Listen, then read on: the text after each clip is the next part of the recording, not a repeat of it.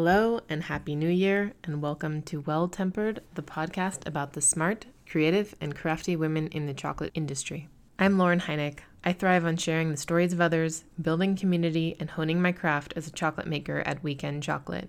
For the first episode of this year, I wanted to start with a bang, and that much I can promise with this interview featuring Emily Stone, CEO of Uncommon Cacao, as supply chain disruptors, they link premium and craft chocolate makers with their partner farmers at origin. At the time of recording, they work in six countries in Latin America and the Caribbean. We focus our chat around the ways in which chocolate makers, especially those starting out, can have a better understanding of sourcing details.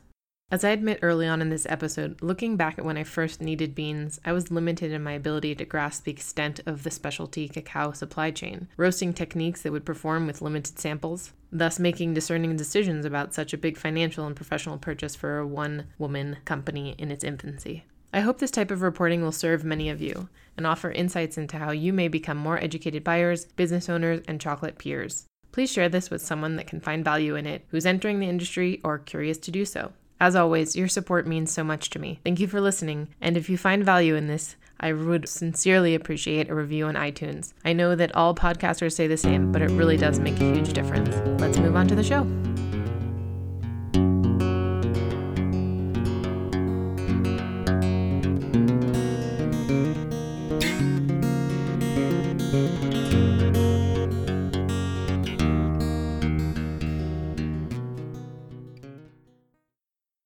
Do you want to start off with something like that to talk about sort of the progression you've seen in the years since launching Maya Mountain and Uncommon Cacao? Sure. I certainly want to get a sense of where you came into this because, as we had just mentioned, you're a pioneer in this field. You're now full time, essentially, when you're not traveling or doing conferences or elsewhere in the world. But you now spend your time primarily in Guatemala, working literally side by side with the relationships and partnerships that you've launched so I have been primarily in Guatemala for the last four years, but I actually just moved up to California and I'll be primarily here for the next several years. Cool. Okay, didn't know that. It's been since 2011? 10. 10. Okay. And now we're in 18. Okay, so this is eight years of your life now. Yeah. And you've seen a lot of changes in the industry. Give us a little background into who you are, a quick elevator pitch of how this came to be, and we'll get into a bit of the nitty gritty here after that.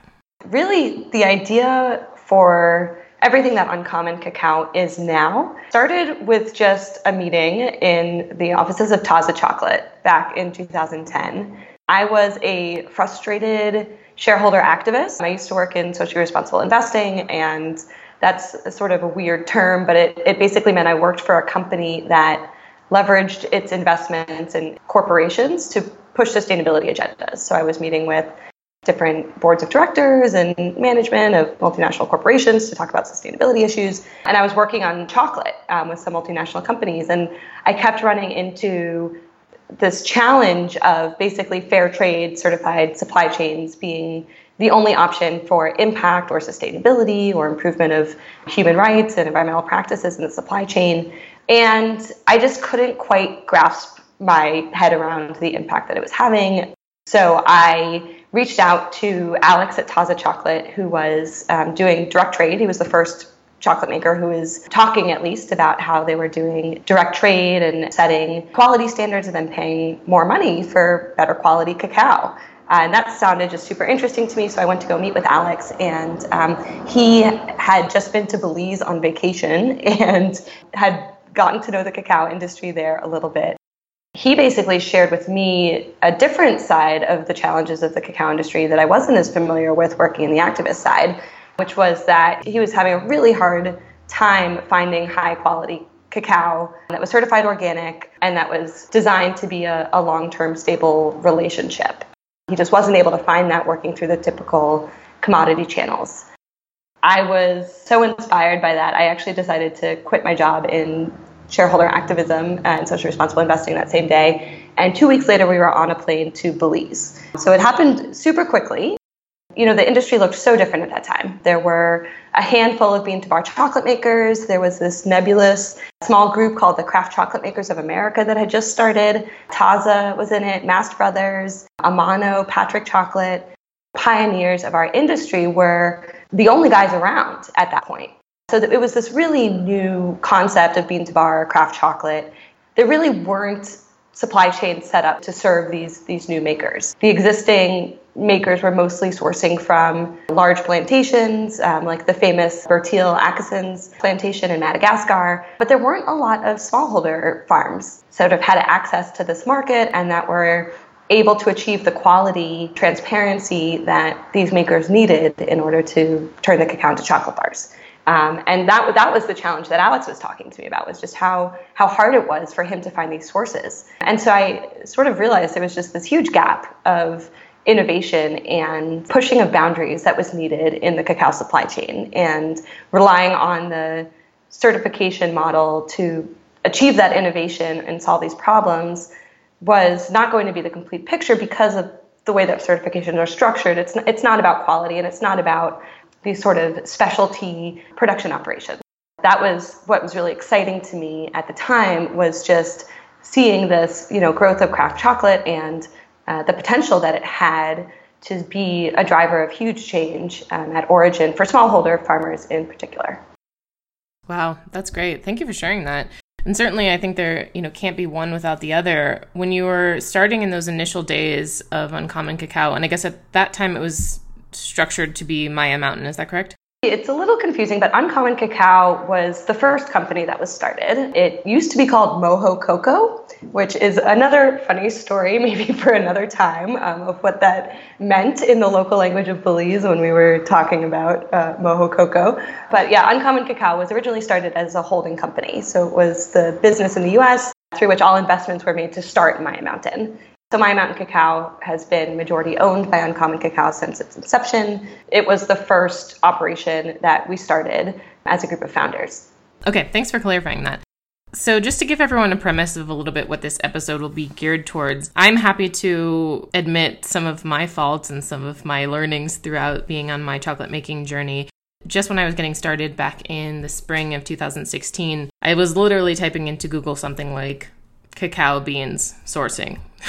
and Meridian Cacao, Uncommon Cacao, and I believe Tisano was the other that was coming up as one of the kind of go to places. And Chocolate Alchemy, of course, for smaller purchases, where someone who is initiating a small scale bean to bar company could source. So I went to you and had, I'm sure, some of the probably now naive questions that a lot of people might ask in their first go. So this episode it will be manyfold, but one of the goals is for those who are listening who might not have gone through the sourcing or purchasing of cacao thus far or maybe are just in the early stages what is that relationship going to be or what can they expect through talking with someone like Emily? That sounds great. I'm really excited. And to be honest as well, my journey also started with some semi hilarious Google searching. Actually, the way that I originally found Taza when I was starting this research around, you know, the need for innovation in the supply chain was Googling chocolate Central America, emailing a ton of people and casting a wide net of who's out there, who's doing what. Hopefully this episode will allow for less meandering Google searching and answering of some important questions that can help people just get to work faster buying cocoa beans and making awesome chocolate.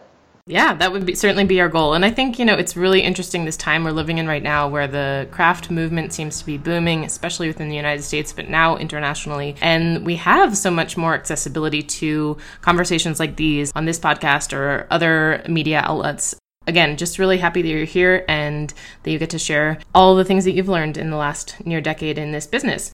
Let's just kick it off with more along the same lines of what we were just chatting about I'm sure that you get inundated with emails and calls, and you know, you're not alone in this, certainly. But what do you wish if you could give some advice to people that were researching this topic before reaching out to you? What should they know about Uncommon Cacao or a similar company? Or what maybe are some of the vocabulary terms or even just concepts that would be most valuable to them before initiating in receiving samples or having some of those really important negotiation chats? Definitely. And thank you so much, Lauren, for having me on. This is really exciting to be joining you. I'm so impressed with all the work you're doing at Well Tempered and the movement that you are helping to build and nurture.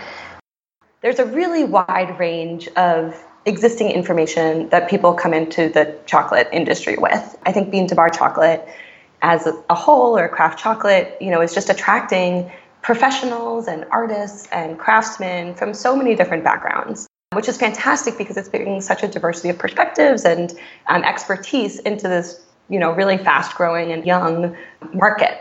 But when we're talking about supply chains and cacao farming, it's much less new, right? So a lot of the farmers who are growing cacao, especially the ones in, in Uncommon Cacao's network in Belize and Guatemala, which are, you know, indigenous Maya communities. They've been farming cacao for generations. It's played a really important role in their culture and in their day-to-day life today. So cacao is, is not as new. And for farmers, cacao is hard work and it is an investment of their time.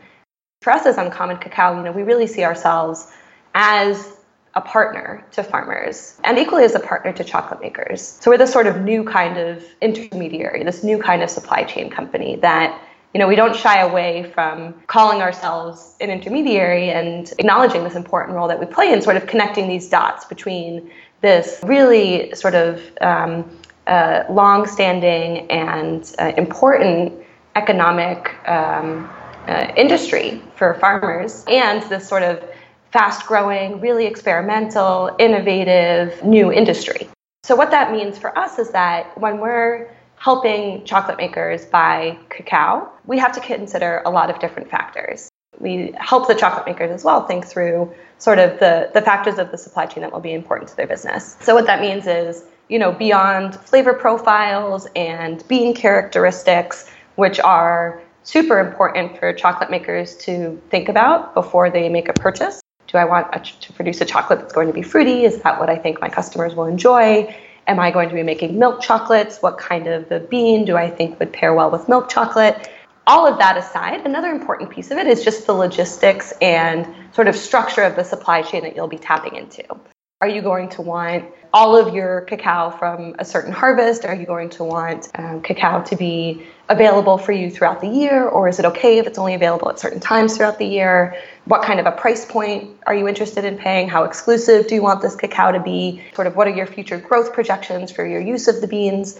These are all different factors that we try and talk about really clearly and transparently with makers when we first start these conversations um, because that just helps us be the best partner to makers and also to farmers, where we're really setting up relationships that are designed to function and serve both ends of the supply chain equally. Those are great things. So maybe we could take a couple minutes to parse out some of those elements and walk through them. I'm thinking, for instance, on the harvest piece. So many regions, to my familiarity, go through multiple harvests a year, but generally like a larger one that would, might last a few months and then a secondary one. When you say that a maker might be able to access both harvests or multiple seasons, so to speak, what might they expect between the, the fluctuation of flavor or even, I don't know, what, what sort of consistency are you seeking on your end with your partners at Origin? It really depends on the origin. So much of the harvest dynamics depend on rainfall and climate characteristics, and that means that they also can shift pretty dramatically from year to year. You know, a great example of this was the Dominican Republic a couple years ago essentially skipped their second season or their lower harvest. There were a number of challenges that were related to that, both in terms of flavor, bean size, and just availability of cacao to fill contracts. But typically, we are looking for as much consistency as possible from harvest to harvest. You know, there is typically in many of in all the countries we work with, there's a larger harvest. In Belize and Guatemala, for example, that's typically from February or so until the end of May or beginning of June, um, and then a second harvest that's typically you know October, November. And so for makers, what this means is that if you're working with a bean, for example, the Oko Caribe in the Dominican Republic, that's a high volume origin. There is, you know, significant volume coming out of both of those harvests. You can expect a fair amount of consistency from season to season and from harvest to harvest. Uh, Gualberto and Adriano at Oko Caribe really put a lot of effort and expertise into ensuring that consistency and flavor. Whereas, you know, a different bean like the Beniano from Bolivia, which is a cacao that has a much shorter harvest period and is much less available, it's a much rarer bean, um, there can be significant variation both between harvests and from year to year. We did actually see that this year with a slightly different flavor profile in that cacao this year than we had seen in previous years. I would suggest for most makers, especially if you're trying out a new bean and you know we tell you this is a bean that's either really consistently available in a high volume origin and you can expect a lot of consistency from this bean, then that's a that's a bean you can feel pretty good about ordering sort of future harvest of without needing to sample ahead of time. Whereas a cacao that's less available, maybe more rare, just shorter harvest season, maybe not even having a second harvest, then I would suggest, you know, you as a maker may want to sample that bean from each harvest before committing to purchase it. Just making sure that it continues to fit the flavor profile and expectations that you have for the chocolate you want to produce. Awesome. And just giving my two cents here from my perspective when I was entering this sample phase, I didn't even consider the concept of creating anything other than single origin bars. So that didn't go into my R&D of if I added milk what would happen, if I thought about creating more, you know, jammy notes with the addition of dehydrated fruits, what might that give to the final flavors? I think it's more or less industry standard that you receive about two kilos of each uh, sample that you request. And I really think if you're interested in more of that research and development phase, it's better to go for buying a larger quantity up front, I'm not talking about a bag per se, but just maybe 10 pounds to have more of the idea of play and the idea of what would happen if I did this, because you're going to want to experiment with various roast profiles that can dramatically change even the same origin that you're working with. Absolutely.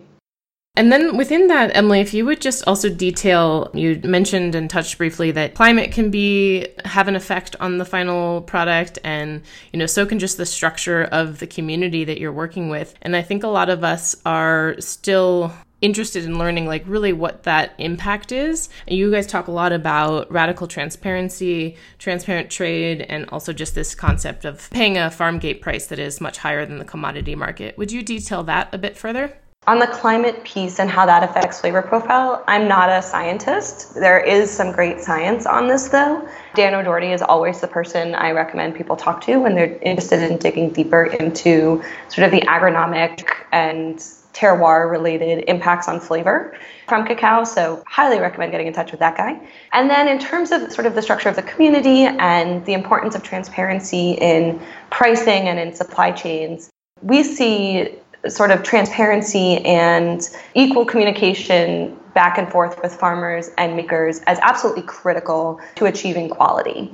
This can take a lot of different forms because the way that we communicate with farmers and share information and, and provide feedback differs dramatically if we're working with a single farmer, single family estate, uh, like Finca Chimelb in Guatemala, or if we're working with um, a group of associations like La Chua uh, or if we're working with independent farmers, as is the case at Maya Mountain in Belize.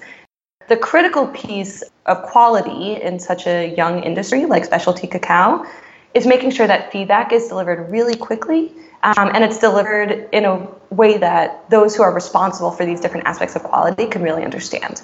So, for example, you know, one aspect of quality that we invested a lot of time in improving at Maya Mountain about three years ago was the harvesting of perfectly ripe cacao. This was not an area that we had sort of focused on in our first years at Maya Mountain. We were buying wet cacao in buckets, uh, which meant that a lot of the juice was staying with the beans. And we had a harvest, I think it was in 2013, that was a little bit off. It just didn't quite taste right, and we weren't sure what was going on. And actually, Dan came down and worked with us a bit at Maya Mountain. He was like, one of the challenges is around harvesting of ripe pods. There were some underripe pods that were getting in, um, or some overripe pods that were getting in to the fermentation boxes of wet cacao.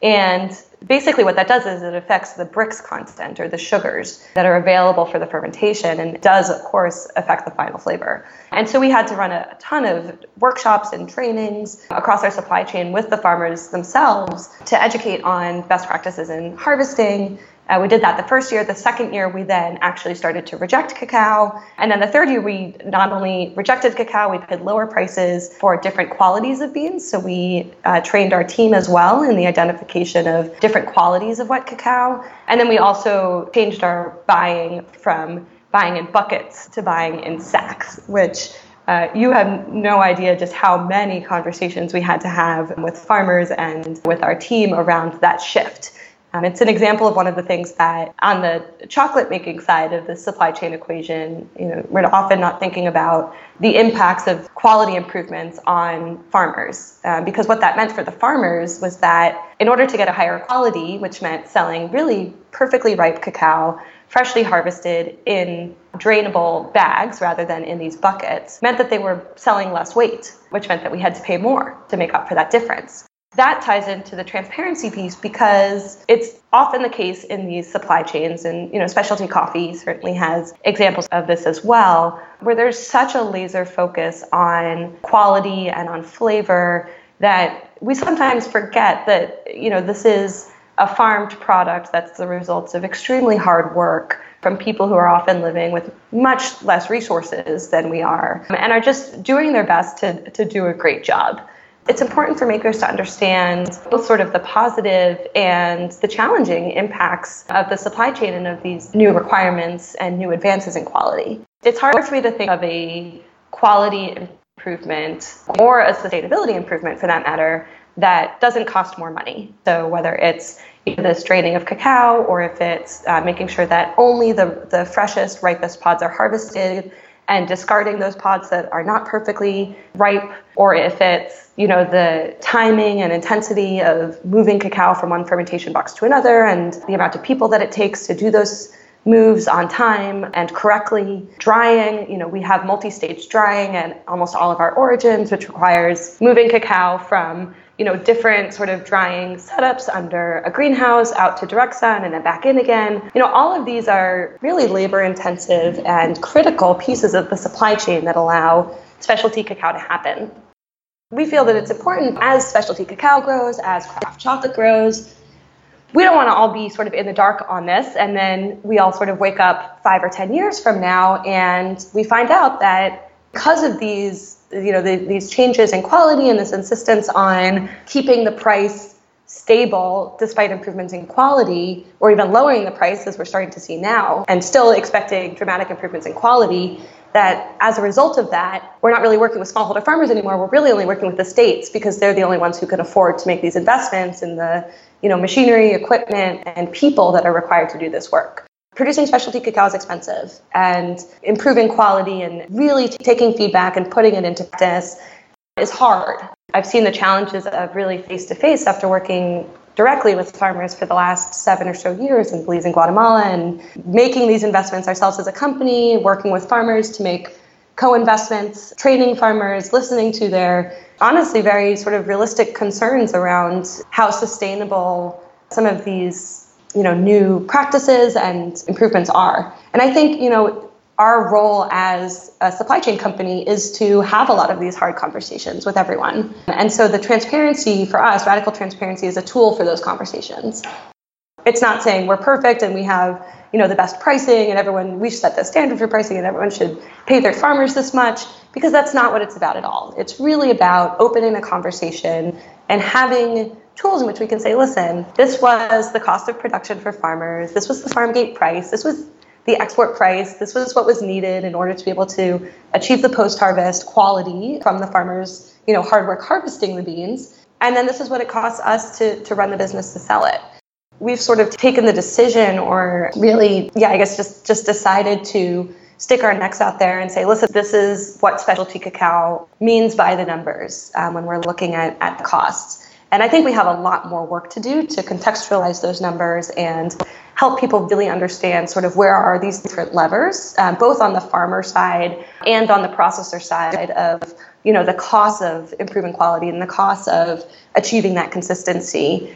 And so much of it as well is a volume game. It would be ideal if we could just say, okay, you know, this is the baseline for these costs as we grow and achieve huge increases in the volume that we're producing, will become more efficient and so prices can go down. That said, in the current market dynamic, you know, despite the fast growth of craft chocolate and bean to bar chocolate, I don't know any origin right now that's able to grow to the scale they need in order to be sort of as cost efficient as possible in these different activities. So again, it's just it's another sign that we're really early as an industry and I think it's because of that that transparency is even more important for all of us uh, as we have these conversations and sort of decide what are best practices and how should we be paying farmers and the supply chain fairly for that work. Yes. I'm so grateful for the work that they do and for the work that you're doing and for bringing this to light.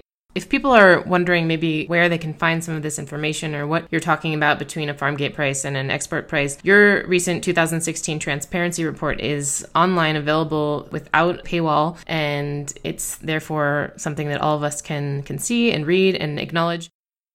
It sounds like that there's perhaps some unsolicited feedback or at this very early stage, the infancy of craft chocolate, we haven't been able to maintain that feedback arrives to you or to Origin in a way that might be interpreted correctly or as you would so desire in the future.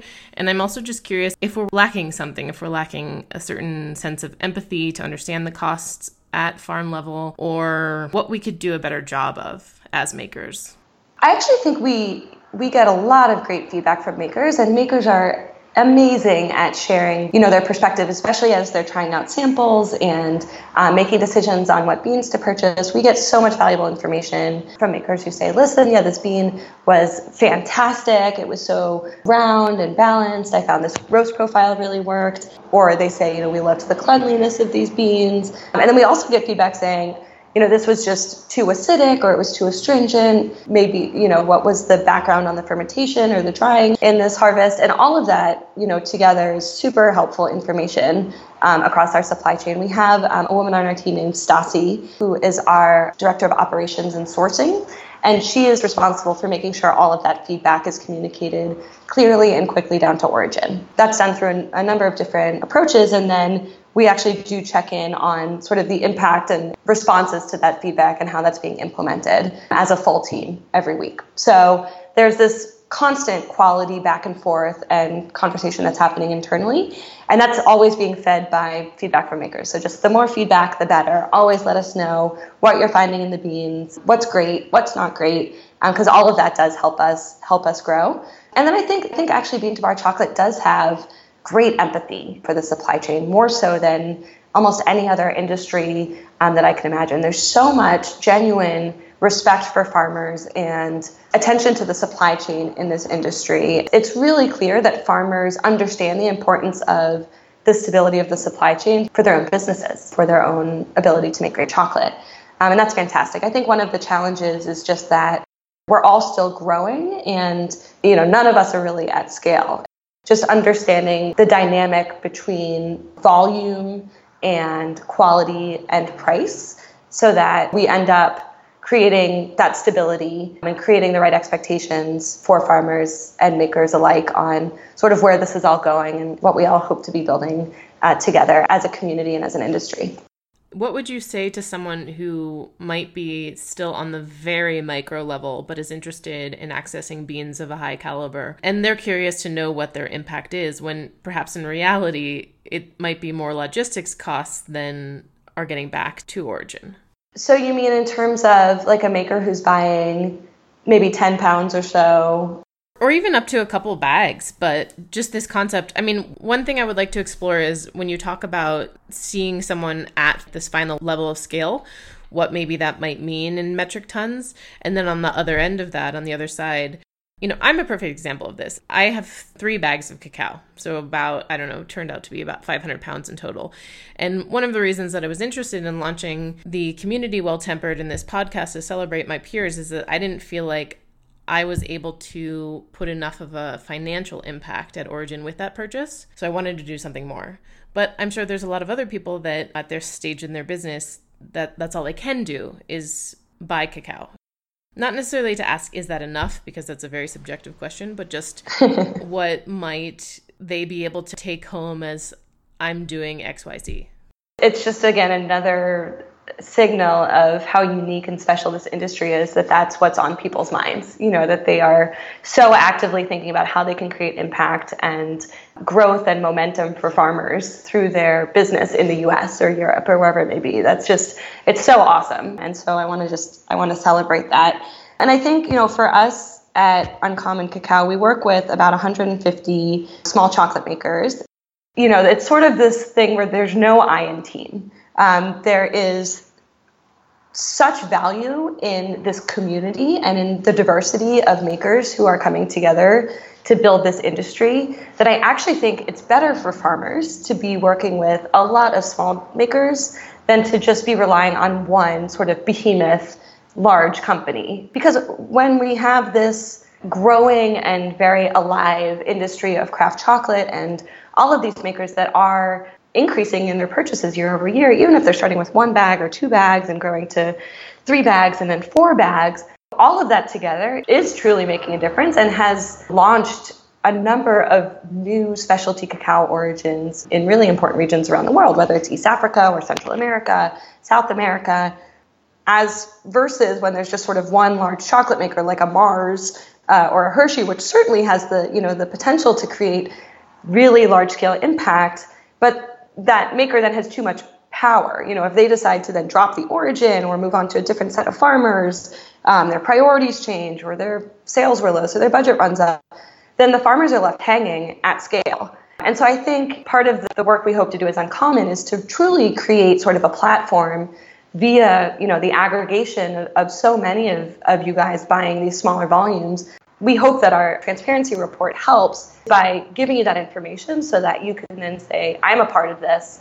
My business is, you know, supporting these farmers. Here are the numbers. Here are the impacts on families. And here is my chocolate that's made with that. And this is my supply chain. You know, for so many chocolate makers just starting out, even as they're growing and, and you know, becoming large relatively within the craft chocolate world, there's not necessarily the budget to hire your own sourcing manager or sourcing director. And so it often falls on the shoulders of the founder or the owner of the company to sort out what beans to buy and you know where to find them and how much to pay and how many do they need and you know what are their projections for buying for the next 12 months.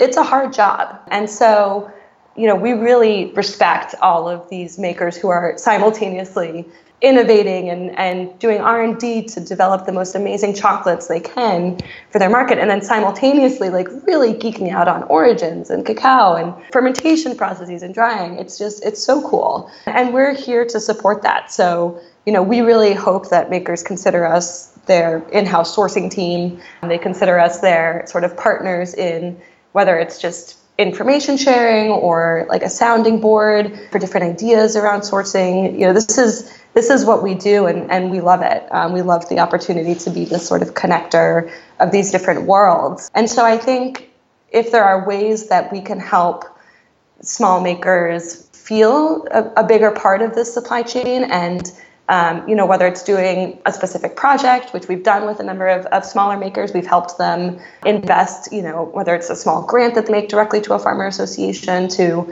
improve some of the quality infrastructure, or if it's some trainings that they want to run, um, or even just going down origin and visiting the producers, you know, there are so many different ways to sort of design our relationship with you to create the impact, the story, and the product that you need for your company really we're just at the beginning of sort of the growth of these micro batch chocolate makers. We're going to see a lot more of them in the next several years, and we're here to be a partner in, in thinking through how to best aggregate you all together and, and help you create this impact that is larger than your size so that as you grow into sourcing more cacao and you know potentially wanting more origins that you are able to talk clearly with your customers, with your partners, with your employees, et cetera, around your history working in a supply chain and uh, your goals for your sourcing relationships.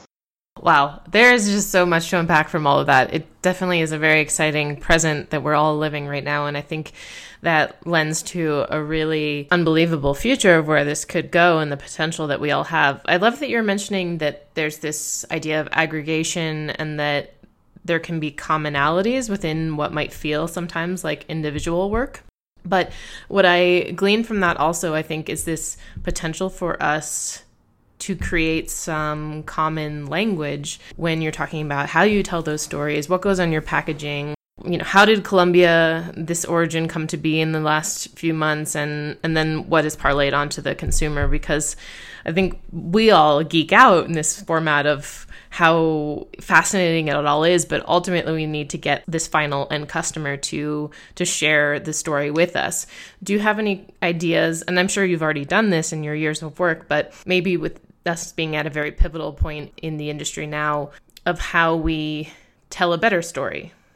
Yeah, I think that's a great point, and it's something that we are thinking about a lot um, here at Uncommon. You know, one of our challenges is that we similarly geek out constantly around fermentation and drying and quality and transparent trade and pricing, and we often just expect that people, whether it's makers or consumers or retailers, will be sort of similarly on that geek out level as I think you know a lot of us are, be able to clearly communicate that to others, and that it's just not the case. You know, we do need a shared language. We do need more clear guidelines and frameworks that can help all of us tell this amazing story to the public and grow. I don't have any answers yet. I do know that Uncommon Cacao wants to be positioning ourselves in this next year to be a much more helpful partner um, on that front for makers. You know, I think a lot of makers are asked the very common question of, you know, are you certified fair trade? And if they're not, then why not? Um, and so I think, you know, we need to do a better job of helping makers answer that question, um, helping them really tell the story of these farmer relationships and how quality is the driver of impact and that transparency in pricing alongside that quality is the key to building these long-term stable supply chains that will drive the growth of this industry. You know, I think there's a lot of work left to do, and we'd certainly love to be, you know, a part of conversations that are with makers, thinking through the real sort of consumer-facing side of how can we better support you and how can we best be providing you the resources and photos and, and materials, marketing language to talk about what you need to do in order to, to convince your consumers that you know you are making the right decisions and and all of this is leading to a revolutionary and really exciting new future for chocolate and for cacao farmers. Let's talk a little bit more about that future piece. What gets you excited about the next 8 years of Uncommon Cacao? I think we're in for a wild ride, to be honest. It's been um, so there's been so many different changes in the industry over the last five years, especially. There's just been this explosion of, of new makers, and that's you know continuing to happen. And we're seeing just innovation happening across all different segments of, of the chocolate industry at this point. I think we're in a challenging moment right now where about five years ago, the large industry, large chocolate, made a series of decisions to market a message around the world is running out of chocolate. Uh, you may remember those headlines from, you know, that a million metric ton deficit expected by 2020. And what that messaging did, this, you know, showed up in Bloomberg News and the Wall Street Journal and the New York Times. And what it did was it actually encouraged a lot more planting of cacao, focus on productivity and increases in yields as the sort of one size fits all solution for farmers across the board to improve their incomes, and also the investment of a number of entrepreneurs and equity funds, et cetera, into specialty cacao in particular. And so a lot of more origins started, a lot of yields on a lot of farms and through a lot of origins grew. Uh, farmers went back to cacao after maybe having left it for other crops in years prior to that. And so we are in a situation of pretty serious oversupply, uh, which I think most people probably know about. The commodity market for cocoa essentially collapsed uh, at the end of 2016, saw prices drop by about a third, and they are expected to stay there for the next several years. This is creating a, a, challenging dynamic across all of the specialty cacao origins that I know. Not only are and this is not just sort of within the Uncommon Cacao Network, but through conversations I've had with a lot of the other origins in this industry, you know, all of us are facing a really challenging moment. The global context for pricing has gone down dramatically. So whereas, you know, when we were all sort of first starting or developing our businesses for the last five or seven years, $3,000 was sort of expected to be the bottom line market price for, for a lot of us. And that's now dropped down as low as essentially $1,800 in recent months, even a little bit lower than that. And it's expected to stay at around $2,000 for the future. That just shifts the way that a lot of buyers are thinking about pricing cacao. And so it is creating downward price pressure, I think, across the board. Not only that, but because there's so much oversupply, a lot of makers are choosing to drop. And I'm not, not saying necessarily in the craft sector, but I think just in sort of premium chocolate around the around the board, you know, we're seeing chocolate makers choose price over relationships essentially. And so there's some chocolate manufacturers who have dropped origins that they've been working with for a really long time to go for a cheaper bean because the market has those available now. I think that's a scary moment for a lot of us who believe in the power of long term relationships and stability to improve supply chains for makers and for farmers. And it's not like the cost of cacao is actually getting any cheaper just because the market dropped. The costs to produce cacao are certainly not getting cheaper and are actually growing in a number of countries as, as these countries develop and you know with inflation, et cetera. And so I think, you know, the concept of decommoditization is critical right now. It's important for, I think, all of us as a supply chain, especially in, in the craft chocolate sector, to, to sort of recognize that we are separate from industrial chocolate, we are separate from industrial cacao, and that if we want to see a future in which smallholder specialty cacao origins are possible, it's important that we sort of maintain business as usual and don't just look to the commodity market price as the benchmark and expect that all prices should drop accordingly. So I think that's sort of one challenging thing that's happening right now, and it'll be interesting to see over the next couple of years during which time this, these low prices are expected to continue, just sort of what the impact is on craft chocolate and on specialty cacao. But then beyond that, there are a lot of really exciting trends outside of the commodity market that certainly will be interesting to see what happens in those as well. One is that we're definitely starting to see cacao buyers and chocolate manufacturers move beyond chocolate bars as the only product that they're selling. Clusters are really in right now. Most of the sort of premium chocolate companies like Theo and Alter Eco, uh, Taza, they're doing these sort of clusters and bark products innovative moves like that are going to be critical for us in craft chocolate as well. The fixation on the you know single origin dark chocolate bar has been helpful for our industry in some ways to educate consumers and introduce people to the amazing diversity of flavors and possibilities uh, in chocolate but it's just not where consumers are at we're not going to grow as an industry if we're only making chocolate bars So it's really exciting to see, you know, these new products coming out. I think it's exciting to see the growth of drinking chocolate and hot chocolate. You know, companies like Mutari who are doing this here in California. We need to be, I think, finding more ways to bring cacao to the masses. It also means making more milk chocolate, making sure that we sort of understand our markets and where most consumers are right now is that they are they're maybe scared of dark chocolate. I hear all the time friends or chocolate eaters out there will hear what I do for a living. They're like, oh, cacao, that's cool. But I don't, you know, I don't really like the kind of chocolate that you guys make, or I don't like good chocolate. I only like milk chocolate. And it's so frustrating to hear that because there's amazing milk chocolate out there. Companies like Chequessett and French Broad and Sirene and Soma, Zak's, all these companies are making like phenomenal award winning milk chocolates, but there's still this sort of consumer perception that that's wrong or you know milk chocolate is not good and the only fine chocolate is dark chocolate and so if they don't like dark chocolate they can't eat good chocolate and so i think we have to like sort of break open that consumer perception and create more products that meet consumers where they're at right now and so i think if, if we as an industry can do that then we'll be able to grow our businesses and our sector of the market faster and help origins and supply chains overcome this more sort of challenging global market situation right now. Yeah, I mean, it couldn't have come at a better time that you're saying all this because around uh, the end of the year, beginning of January, let's say, they came out again with these kind of scare tactic articles about a global crisis and the extinction of chocolate by 2050. Maybe milk chocolate has that persona of always being, you know, around that $2 or $3 mark.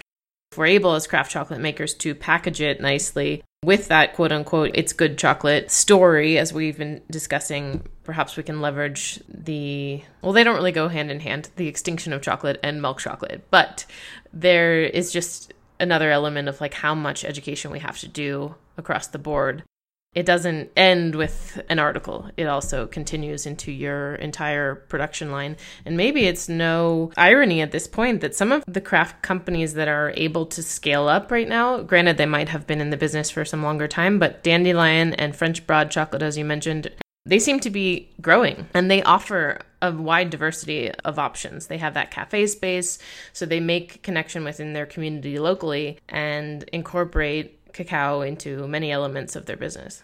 I think we have to remember just all of the different potential applications of chocolate. And so many people interact with chocolate on a daily basis in the form of cookies or chocolate chips in their trail mix or, you know, an afternoon snack of a chocolate croissant or whatever it might be.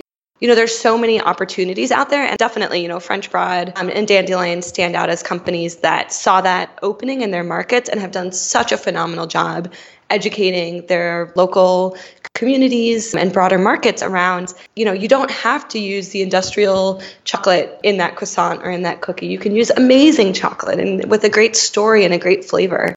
I would love to see more companies doing that. And it can be a slow build up over time, but I think we will see, you know, what's happened in, in the coffee industry with these specialty roasters becoming these sort of hometown institutions. Um, I hope that we see the same in chocolate. And I think there are a lot of companies that are really well positioned to be that for their cities and their communities in the future.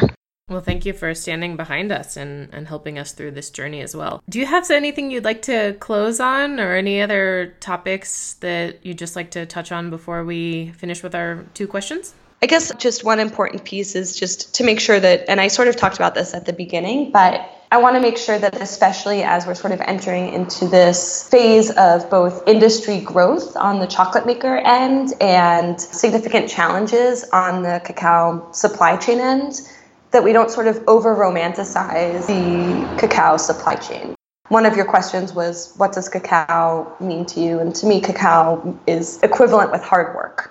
It's a beautiful plant. It's delicious. It has so many different meanings in different cultures. It promotes conservation. It has, you know, cacao does have all of these really beautiful and magical aspects to it. But at the end of the day, it's just it's people doing hard work. Farming is hard work, fermentation is hard work, drying is hard work, the same way that making chocolate is really hard work.